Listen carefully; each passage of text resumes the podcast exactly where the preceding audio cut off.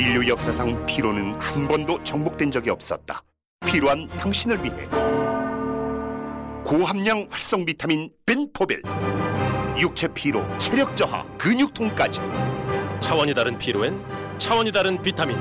종근당 벤포벨 가까운 약국에서 찾으세요. 자 오늘은 키 크는 수술 전문가 모시고 키 크는 수술에 대한 여러 가지 궁금증을 해결해 보도록 하겠습니다. 네, 이분 진짜 찐 전문가이신 것 같은 게요. 계셨던 데가 이제 분당자병원, 신촌 세브란스인데 그 두 군데서 모두 골련장. 아이들이 이제 키가 너무 작을까봐 걱정하는 부모님들 어떻게 하면 아이를 응? 음. 키를 키워줄 수 있을까 고민들을 하시는데 크게 보면 두 가지 아닙니까? 성장 호르몬 주사하고 수술적으로 늘려주는 거하고 맞습니까? 그렇죠. 인위적으로 우리가 그걸 뭔가 하려고 한다고 음. 하면 크게 두 가지죠. 그럼 성장 호르몬 치료라는 거는 무슨 과에서 하는 거죠? 정형외과는 아닐 것 같은데. 소아과 중에서도 내분비, 음. 그래서 소- 대학병원의 소아 내분비 음. 거기서 전공하는 분야죠. 자, 그냥 직접적으로 우리 물어봅시다. 네. 성장 호르몬 주사죠? 주사죠. 음, 주사하고 키 크는 수술하고 어느 쪽이 더 좋습니까? 어 그게 그 좀 달라요. 케바케? 아니요, 키 크는 수술을 그러니까 호르몬은 성장판이 남아 있는 시기에 하는 치료죠. 음. 그리고 어릴 때 할수록 어릴 때 할수록 좋습니다. 그게 네. 효과가 좋은 걸로 돼 있어요. 아. 근데 키 크는 수술은 물론 성장판이 있을 때도 하긴 하지만 성장판이 있을 때 하는 키 크는 수술은 아주 특수한 경우에만 해요. 그 병적인 경우에. 아. 그러니까 연골 무형성증 같이 네. 어떤 장애가 있을 때 예를 들면 어, 연골 무형성이 대표적인 건데 그런 장애가 있으면 어, 어릴 때이라도 그것 때문에 좀 그 기능적인 문제가 생길 수가 있거든요. 예, 그렇기 때문에 그럴 때는 치료적인 목적에서 하죠. 예. 근데 그거 말고 우리가 일반적으로 이야기하는 키 때문에 스트레스를 받아서 하는 에, 수술이다. 그거는 성장판이 끝나고 나서 그래서 음. 치료 시기가 달라요. 음, 일단 기본적으로 그럼 시기가 다른 거군요. 두 개는. 그렇죠. 그래서 성장판이 예를 들어 내 아이가 키가 작은데 고문이다. 근데 아직 뭐 10살이다든지 뭐 그렇다. 그러면은 호르몬 치료 쪽으로 가는 게 맞고 네. 성장판이 다치고 나면 이제 예, 수술 쪽으로. 성장판은 몇 살에 다칩니까? 성장판은 이제 평균 요즘 뭐 갈수록 빨라지긴 하지만 평균적으로는 남 남자는 17살 만으로 7살. 여자는 15살이면 다 다치죠. 어. 그러면 원장님이 주로 보는 환자들은 15세나 17세 넘은 분들을 예, 키 크는 수술하는 제일 많이 하는 나이대가 20대입니다. 20대요. 20대. 네. 나이가 몇 살까지 할 수 있어요? 50대도 됩니까? 50대 때 저한테 받은 분들이 음, 거의 한 10분 정도 계시죠. 오. 그래요? 네, 네. 그분들은 50대 결심하실 정도면 진짜 평생 좀 스트레스 많이 받아오신 분들이겠네요. 그렇죠. 그래서 예, 전에 제가 그 이 수술 상담할 때 음, 네. 환자분들한테 어떻게 했냐면 예전에 이제 오면은 처음 요즘은 제가 안 그래요. 음. 신촌에 있을 때도 안 그랬고 어, 분당에 있을 때 그때 환자들이 오면 환자들한테 제가 처음에 이렇게 설득을 했어요. 나중에 그 나이가 들면 음. 지금 같은 스트레스가 없을 수도 있으니까 음. 잘 생각해보고 신중하게 생각이라고 했는데 수술을 오랫동안 쭉 하다 보니까 나이 40대, 50대 된 분들이 그 스트레스가 계속 있어가지고 오는 분들이 되게 꽤 많더라고요. 그래서 음. 제가 이제 그 말을 안 합니다. 음. 거짓말을 하는 것 같아서. 음. 그래서 물론 이제 나이 들어서 그런 거 잊고 사시는 분들도 계시, 계시겠지만 잊었다가도 이제는 이런 수술이 있다라는 이야기를 듣고 또 오시는 분들도 계세요. 예. 음. 그래서 그게 확 없어지진 않나, 안, 않나 하는 그런 또 생각도 들더라고요. 자, 적당한 시기가 있습니까? 그럼 성장판은 다쳤다고 치고, 뭐, 17살에 다치면, 그때 17에 하는 게 제일 좋다거나, 뭐, 음. 25에 하는 게 좋다거나, 상관없다거나. 그- 그게 이제 결국은 이제 우리가 인위적으로 예를 들면 다리를 늘리는 거잖아요. 네. 다리를 늘리면 보통은 뼈만 생각을 하시는데 우리가 뼈만 늘리는 게 아니고 주변에 근육도 늘어나야 되고 신경 혈관 다 늘어나야 되잖아요. 아, 그렇지. 당연하죠. 네, 네. 맞다. 근데 제일 문제가 되는 거는 실제 뼈보다는 근육입니다. 근육이 제일 저항을 많이 하거든요. 음. 뼈는 뼈는 나이가 많아도 잘 만들 수 있어요. 네. 심지어는 저한테 우리가 이제 키 크는 수술만 하는 게 아니고 다리 길이 다른 분들은 다리 길이 맞추기 위해서 한쪽 다리만 늘리기도 하거든요. 음. 예. 그런 이제 치료적인 목적에서 다리를 늘리는 분들은 어, 제 환자분 중에 76세인가 75세인가 할아버지도 계세요. 오. 뼈 잘 나와요. 엄청 뭐. 뼈는 잘 생긴다. 근데 이제 나이가 들수록 어려운 거는 근육이 우리 뻑뻑하잖아요. 나이 음. 들면. 그러니까 나이 들수록 뻑뻑해지니까 이 근육이 늘어나는 게 더 힘들어요. 아, 피부는 어때요? 피부는 괜찮아요. 잘안 늘어나요? 피부는 괜찮아요. 괜찮아요? 예. 근육이 제일 문제? 아, 네, 그럼 그래서- 혈관이나 신경도 알아서 좀 늘어나나? 혈관 신경도 괜찮고 또 그 혈관은 문제가 안 되고 신경 같은 경우에는 하면 근데 신경은 대신에 문제가 생기면 바로바로 신호가 나오니까 음, 알 수가 네, 있죠. 네. 예. 그래서 제일 문제가 되는 건 근육인데 나이가 들수록 근육 근육 이제 면에서 불리해지기 때문에 음, 보통 제일 많이 하는 20, 30대 별 문제 없고요. 음, 40대도 어, 좀 유연하거나 하면은 여자분들은 그 문제 없고 남자들은 저같이 뻑뻑한 사람들은 좀 문제가 될 테고 50대도 마찬가지. 난 절대 안 되거든요. 음. 예. 그 수술을 실제로 어떻게 하는지는 좀 이따 다시 여쭤보기로 네. 하고 제일 궁금한 건 이제 키 크는 수술을 받으면 몇 센치? 몇 센치 크냐, 네, 몇 센치까지 가능하냐. 어, 이제 허벅지를 늘리는 거, 종아리를 늘리는 거 한쪽만 늘리는 경우도 있고, 그 다음에 허벅지, 종아리 둘 다 늘리는 경우도 있거든요. 아, 예. 그래서 보통 한쪽만 늘리면 평균 제일 많이 하는 연장 길이가 6cm입니다. 6cm. 오. 그래서 보통 6cm 정도 키운다는 거죠? 6cm는 이제 보통 기본적으로 하고, 오. 더 가면은 7cm도 가고, 8cm도 가고 할 수는 있어요. 기술적으로는, 네. 예, 기술적으로는 8cm도 가고, 9cm도 가고 할 수가 있지만, 이 이제 키 크는 수술하는 분들은 미용적으로 하는 거잖아요. 음, 어떤 치료 목적이 아니고. 그렇기 때문에 하고 나서 나중에 회복하고 장기적으로 자기 몸에 네. 그 이상이 없어야 되죠. 그렇기 때문에 그런 리스크를 최소화하려면 한쪽에서 너무 많이 하는 건 안 좋아요. 6cm 정도가 예, 제일 예, 적당하다. 6cm에서 그러면 많으면 7. 위- 네, 위쪽 다리, 그러니까 허벅지에서 늘려도 6cm, 그렇지. 아래쪽에서 네. 늘려도 6cm. 네. 양쪽 둘다다 하면 몇 cm까지 가능해요? 둘 다 하면 뭐 12, 12cm도 하고 또 반복해서 나눠서 하면은 그 이상도 하고 하죠. 아. 근데 이제 놀라. 무작- 좀 다리만 많이 한다고 우리가 다 하는 그렇게 하지는 않는 이유가 팔이 문제가 되거든요. 팔. 팔하고 다리 길이가 약간 안 맞는 겁니다. 그렇죠. 이제 다리 길이를 예를 들어서 다리 길이를 12cm를 했다. 그러면 팔이 짧아 보일 수가 있죠. 아. 그 키에 대해서. 그래도 오히려 비율이 안 비율이 좋아 보이지 않습니까? 다리가만 쭉 길면? 아니 다리 아니요. 근데 팔이 이렇게 짧아 보여. 팔이 짧아 보일 수 있죠. 음. 그래서 이제 그걸 같이 고려를 해야 돼요. 비율을. 음, 예, 그래서 이제 수술이 하기 전에 비율을 이제 좀 분석을 해가지고 아, 이 정도까지는 비율적으로 문제가 없겠다. 뭐 이런 아니 음. 보통 이제 정형외과 하면 이제 인터넷에서 떠돌다니면서 이제 망치로 막 이런다고 톱을 이렇게 하면서 굉장히 그런 느낌인데 심리적인 것까지 다 고려해야 되는 거네요. 키 크는 수술은. 이 수술이 보통 그 인터넷 찾아보면 되게 안 좋은 이제 아, 인식으로 맞아요. 많이 돼 있는데 아, 실제로 정형외과 어떤 역사를 놓고 보면 이 수술은 그러니까 키 크는 수술 키에 적용해서 그렇지 이 이런 사지 다, 다리 뭐 팔을 늘릴 수 있다 이, 이 개념은 정형외과의 정말 혁명적인 수술이에요. 아 그래요. 이 수술이 생기 이런 식으로 발전하기 전과 후에 정형외과 역사가 달라요.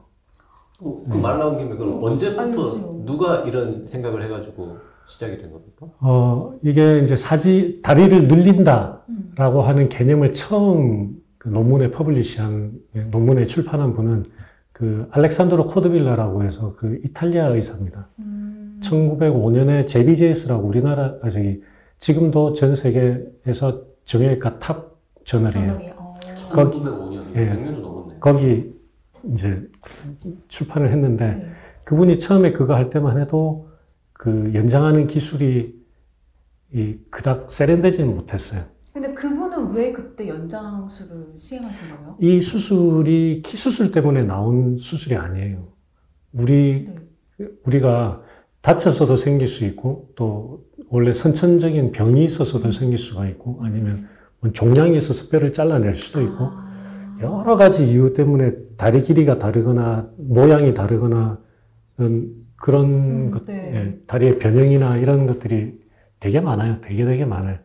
이걸 옛날에는 해결을 못했어요. 음. 못하고 그냥 그렇게 사는 거예요. 그냥 한마디로 장애인으로 음. 사는 건데 이 수술이 이제 그렇게 하고 나서 1980년대 그때 러시아의 일리자로프라고 하는 의사가 어, 들어봤어. 예? 예. 네. 일리자로프 수술하면 막 전부 어, 그거 하면 안 되는 수술 이렇게 하죠. 아, 네. 근데 그분이 자기가 이런 일리자로프라는 기계도 만들고 그전에는 이렇게 확 들리는 개념이었거든요. 음. 근데 이분이 동물 실험하고 다 해가지고 하루에 조금 조금 조금 조금 해서 하면은 주변의 혈관, 근육 이런 것들이 다 무리 없이 자라난다. 음. 뼈도 자라나고 이거를 다 정립을 하시는 그때부터 완전히 이제 바뀌었어요. 그래서 어, 이 수술이 이제 1980년대부터 이제 완전히 달라지기 시작한 거죠. 완전히 혁명. 그래서 이전에 치료 못하던 것들을 이게 가능하게 해준 수술이에요. 이거는 물론 물론 일리자로프 수술이 그 힘들고 그 외고정하고 이러면 이제 문제도 많이 생기고 하기 때문에 정형외과 영역에서 이- 여전히 이렇게 약간 많이 피하고 음. 그거 정형외과 의사들도 일리자로프 수술 이러면 아 막 이럴 거예요 아마 음. 그런 이 예. 일리자로프 수술이라는 거는 요즘은 안 쓰는 방법입니다. 지금도 써요. 지금도 여전히 유용합니다. 어. 지금도 뭐 지금 제가 저도 마찬가지고 지금 각 대학병원에 있는 소아정형외과 주로 이제 이런 수술은 다 소아정형외과에서 하거든요. 음. 소아정 소아정형외과에서 다 하는 수술이죠. 한다. 환자들 치료하는데 너무 너무 너무 너무 음. 예, 유용하고 소중한 치료 방법이에요. 일리자로프는 어, 뭐 다른 키 그 연장술도 비슷할 것 같은데 그 치아 교정 장치하고 결국 원리는 비슷한 거 아닙니까? 조금씩 조금씩 천천히 그렇죠. 천천히 네, 이렇게 힘을 맞습니다. 줘가지고 네, 맞습니다. 근데 이제 저는 키 크는 수술하면 저도 이제 궁금증들이 드는데 첫 번째로는 연장술을 받은 그 뼈가 다른 뼈에 비해 좀 약할 것 같은데 진짜 약한가요? 그게 이제 보통 요거 수술에 대해서 잘 모르고 오시는 분들이 제일 많이 하시는 이제 궁금증. 네. 실제로.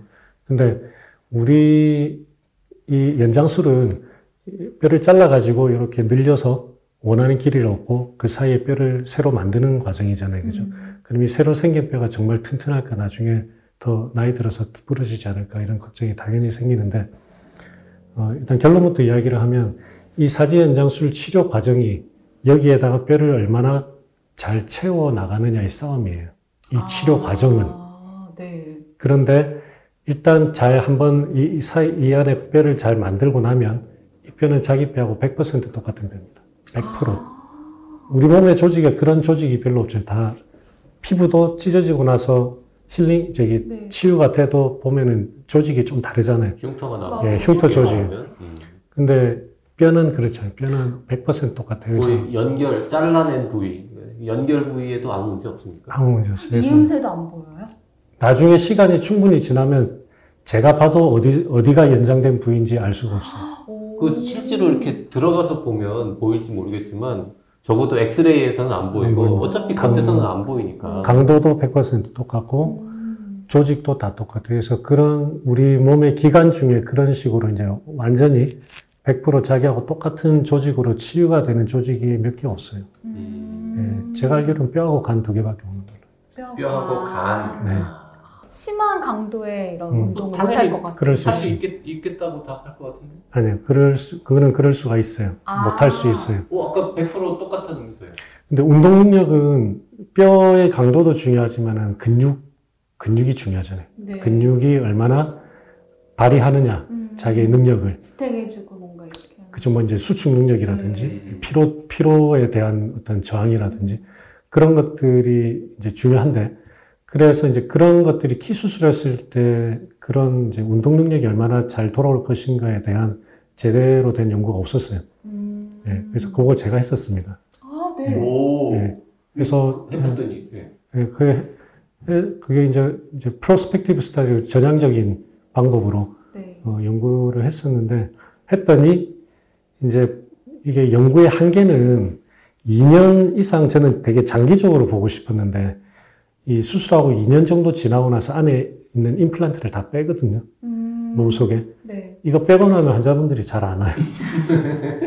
제가 항상 뭐 5년째 오시고 10년째 오시고 꼭 오셔야 됩니다 하는데 아, 그래서 이제 보통 그, 네. 그 연구도 수술하고 2년째까지 우리가 추시 관찰 하는 연구인데 또 종아리 종아리를 해- 이제 연구를 했더니 아, 몇 가지 이제 제일 중요한 건 주관적인 거잖아요. 네. 주관적 내가 느끼기에 네. 어떠냐. 그냥 주관적인 평가가 일상생활은, 일상생활은 거의 100%. 음. 네, 거의 100%. 제가 98인가 그랬던 것 같고, 본인 느낌에 평균. 네. 네. 그 다음에 가벼운 운동은 한 90%. 음. 그리고, 어, 저기 전력 질주나 축구, 농구. 어, 네. 이런 거는 한 70%.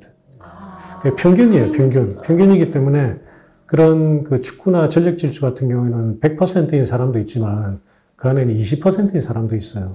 그래서 제가 수술하러 오시는 분들한테 이제 그 이야기를 하는데 운동 좋아하냐, 음.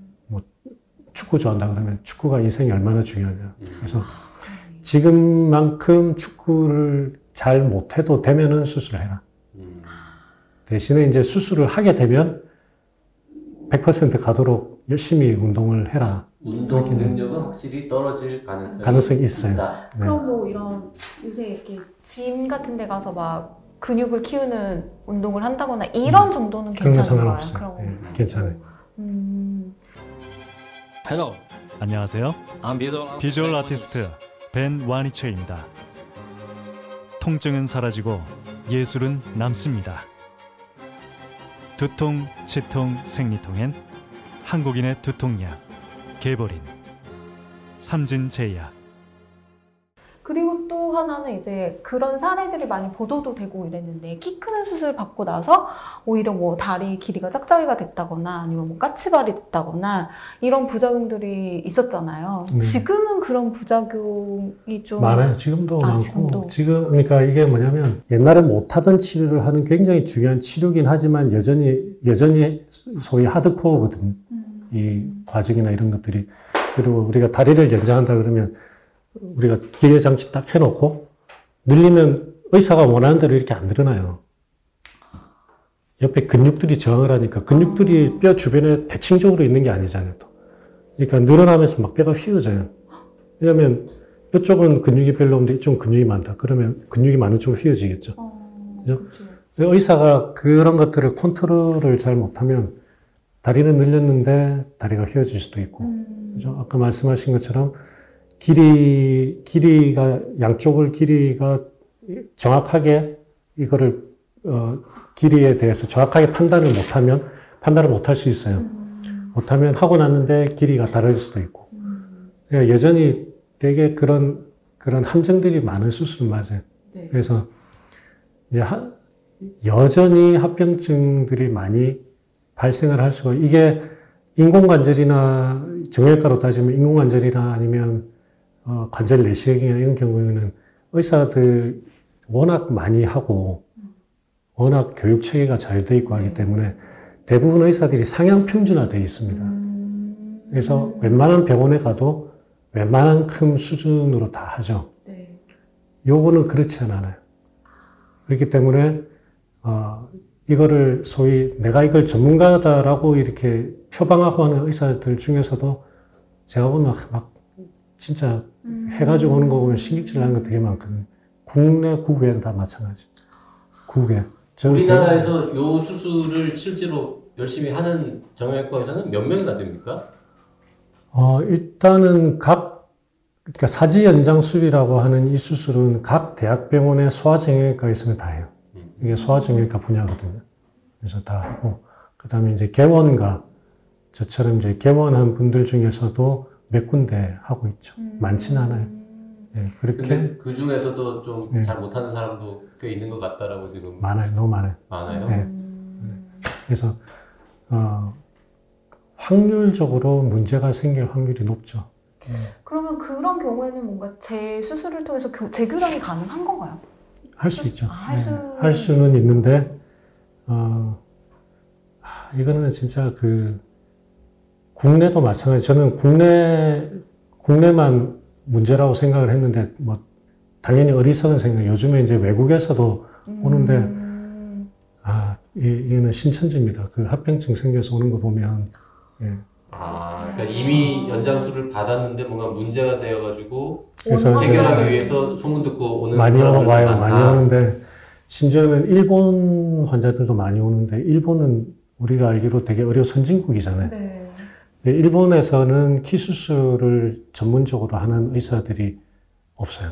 그래서 사지 연장술을 하는 분들은 계신데 음. 사지 연장술이면 키 수술은 다 하는 거 아니야? 그건 아니거든요. 어. 근데 일본에는 아직도 되게 보수적이에요.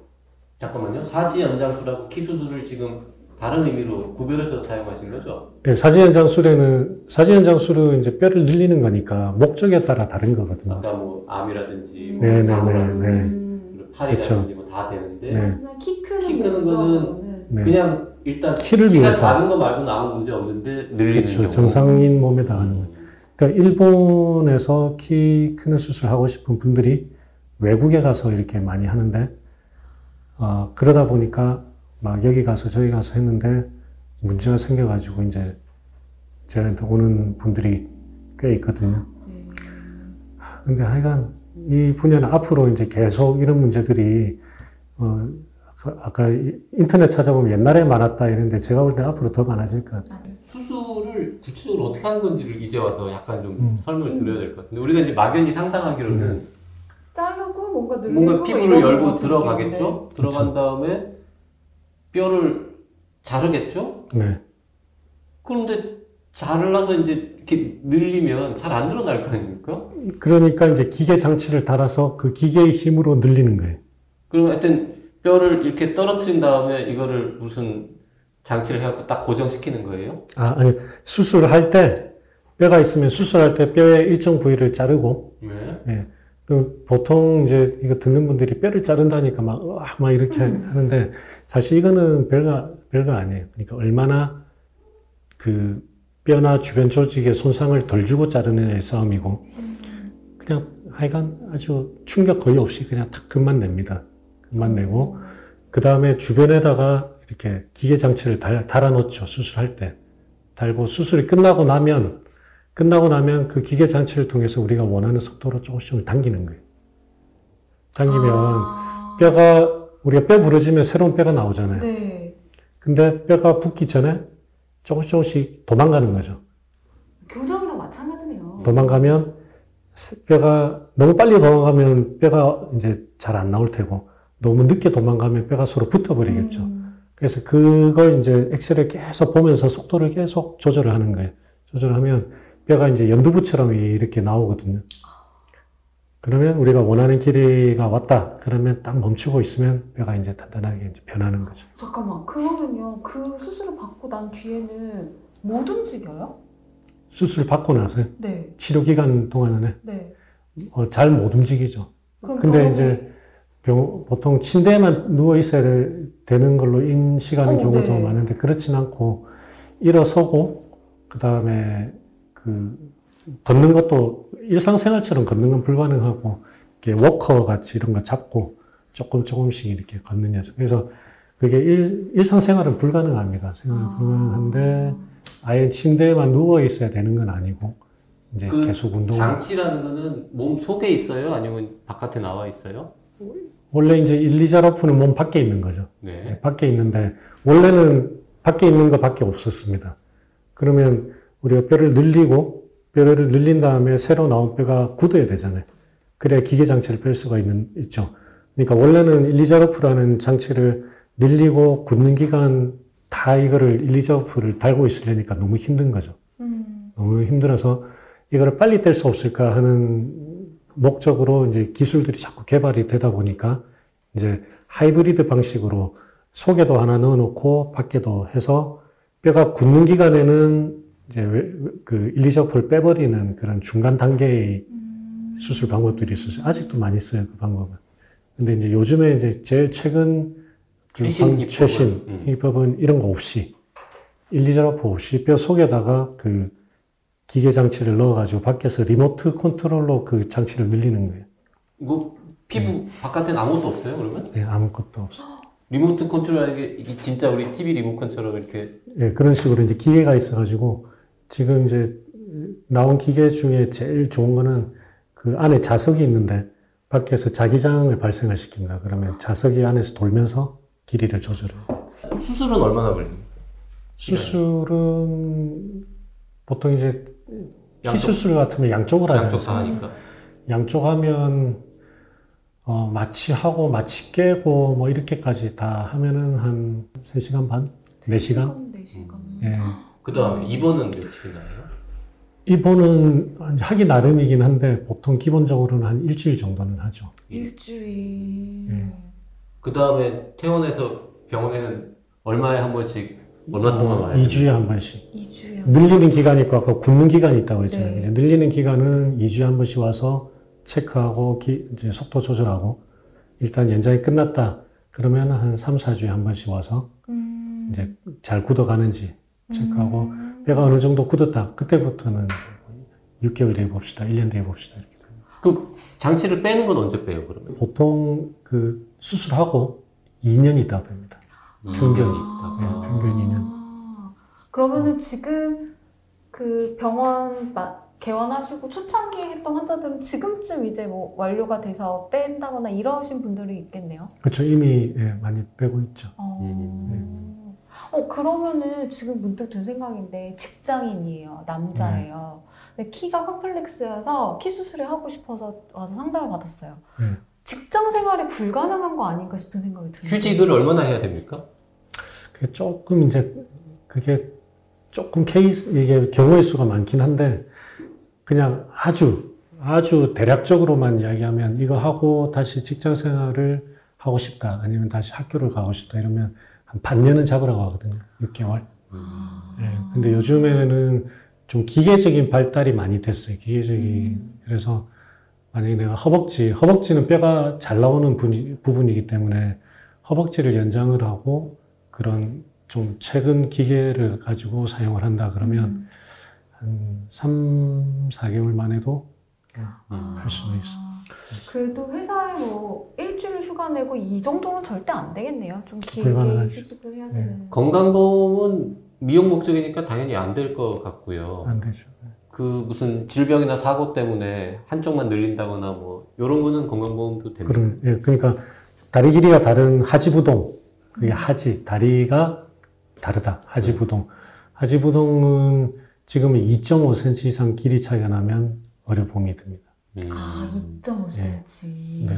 팔도 다르면 할 수 있거든요. 음. 팔 길이가 다르면. 근데 다리는 체중을 부하는 그 기관이니까 네. 길이가 조금만 달라도 되게 많이 불편한데 팔은 한 좀 달라도 상관없잖아요. 팔은 대부분 다 다르지 않습니까? 한 1cm씩? 예, 근데 예, 다리 다르죠. 길이도 보통 짝짝이지 않아요? 보통은 다 짝짝이에요. 네. 근데 1cm 아니면 아무 상관없거든요. 음. 그 건강보험이 안 되는 수술, 그냥 그냥 미용 목적의 수술일 경우에 비용은 얼마나 대충 예상해야 됩니까? 비용은 되게 비싼 편이에요. 기계 같은 경우도 되게 비싸고. 그래서 거의 한 3천만 원에서 7천만 원까지 이 수술 그. 안에, 예, 안에 종류에 따라 가지고. 그 한 6개월 걸리는 네. 기간 동안 들어가는 총 비용이 그 정도 든다는 네, 거죠? 네. 더, 이- 더 이상 들어요. 그렇구나. 아.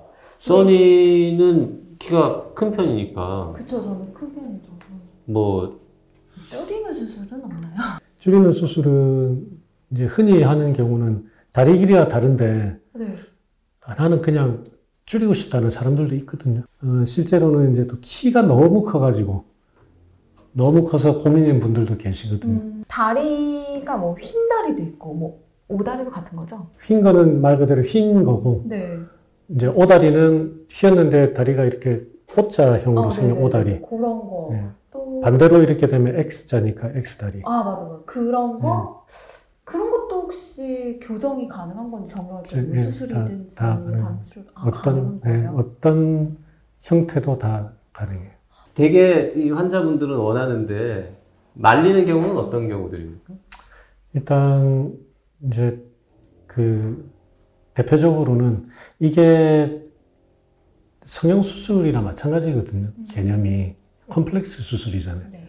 내 정, 정신적으로 이게 스트레스를 받는 것 때문에 그게 이제 제일 큰 목적이기도 하고, 뭐, 물론 요즘에는 어떤 지갑상의 목적으로 모델을 하고 싶은데 조금 더 비율적으로 좀 더 좋아지고 싶다. 뭐 이런 분들도 있지만 어쨌든 간에 크게는 정신적으로 하는 거기 때문에 아, 제가 예전에 딱 한 번 그 경험이 있어요.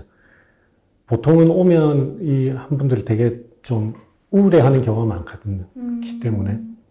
근데 그분 같은 경우에는 마찬가지로 그렇게 해서 했는데 다 잘 끝났어요. 다 잘 끝났는데 그분이 나중에 와서 하시는 말씀이 그 자기가 우울증이 이것 때문이 아니었던 것 같다라고 이야기해요. 음. 우울감이. 키가 아니었는데 소위 이제 우리 프로젝션 한다고 그러잖아요. 투사, 네. 키로 투사를 한 경우죠. 아. 예. 그래서 아, 그분을 제가 보고 나서는 그래서 제가 이렇게 상담원에 이렇게 쭉 들어보고 이- 또 의사 오래 하다 보면 다 관상쟁이 되잖아요. 딱 보고 이 좀 우울증 있겠다 싶으면 좀 자세히 들어가죠.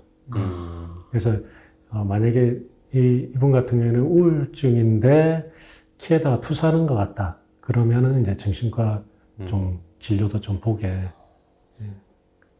그런 경우가 이제 어, 아니면 또 나이가 좀 너무 많으신 분들 음. 예. 실제로 60대 최근에 60대 되신 분이 오진 않으셨는데 전화로 음. 전화로 60 그분이 65세인가 그랬는데 키 수술 지금도 너무 하고 싶은데 음. 괜찮냐고 해서 그냥 오지 마시라고 보통 키가 뭐 그렇게까지 작지는 않다. 네. 그런데도 그런데도 와서 해달라는 분들도 꽤 있습니까? 있죠. 예를 들면 남자인데 키가 175다. 예. 근데 와서 하시는 분들 있죠. 어, 그런 분들도 최대 6cm까지 좀 늘려달라고 하나요? 그렇죠. 그분 이제 나름인데 근데 실제로 우리가 어떤 의학적인 관점에서 보면 키가 160인 분보다 170인 분에서 똑같은 길이를 늘리면 그분은 원래 길이가 더 길잖아요. 음. 그럼 퍼센티지로 보면 똑같은 6cm라도 그분한테는 큰 어. 분이 퍼센티지가 더 작아요. 그렇겠네요. 그게 훨씬 더 부담이 안 되는 수술이죠. 아. 예. 그래서 그렇겠네요. 네. 옛날 10cm만 늘려도 그렇죠. 옛날에는 의사들이 나- 이 수술할 때 제가 전공의 할 때만 해도 이제 교수님들이 남자 160 안 되고 여자 150 넘어가면 이런 수술 안 해줘 막 이런 분도 계셨거든요. 음. 저는 거기는 동의는 안 해요. 어차피 100 남자가 150이라고 해서 기능에 문제가 있어서 하는 건 아니거든요. 어차피 컴플렉스 수술이기 때문에 키가 숫자, 숫자가 중요한 것 같지는 않다는 생각을 합니다. 마지막으로 키 크는 수술 내가 진짜 한번 고려하고 있다라는 분들한테 다 좋으니까 요거는 꼭 미리 좀 생각해 보라거나 찾아보라거나 이런 조언을 좀 해주신다면요. 거의 뭐 아까 이야기하면서 거의 이야기 했긴 한 것 같은데 첫 번째는 어쨌든 쉬운 수술이 아니다. 이거는 쉬운 수술이 아니고 일반적인 수술은 수술만 하면 이제 대부분 이제 그 수술하는 걸로 끝이 나잖아요. 네. 이는 수술하면 그때부터 시작입니다. 예. 그렇기 때문에 절대 쉬운 과정이 아니니까 쉽게 생각하지 마시라는 거. 두 번째는 아, 운동 능력 떨어질 수도 있다. 예, 특히 자기가 아주 격한 운동, 어떤 전력 질주를 포함하는 그런 운동을 아주 자기 인생에 그런 게 중요하다라는 분들은 그게 100% 옛날처럼 안 올 수 있다라는 거 꼭 고려사에 넣으셔야 된다는 거. 그리고 아직까지는 이 수술이 평준화된 수술이 아니기 때문에 자기가 이런 수술을 받을 것 같으면 정말 잘 검색 잘 하고 여기저기 잘 알아보고 어, 가시라는 거. 네, 키 크는 수술에 관한 네. 자세한 얘기를 나눠봤습니다. 네. 그 어떤 때보다도 진짜 자세히 들어본 것 같아요. 그러게요. 그 많이 배웠습니다. 네.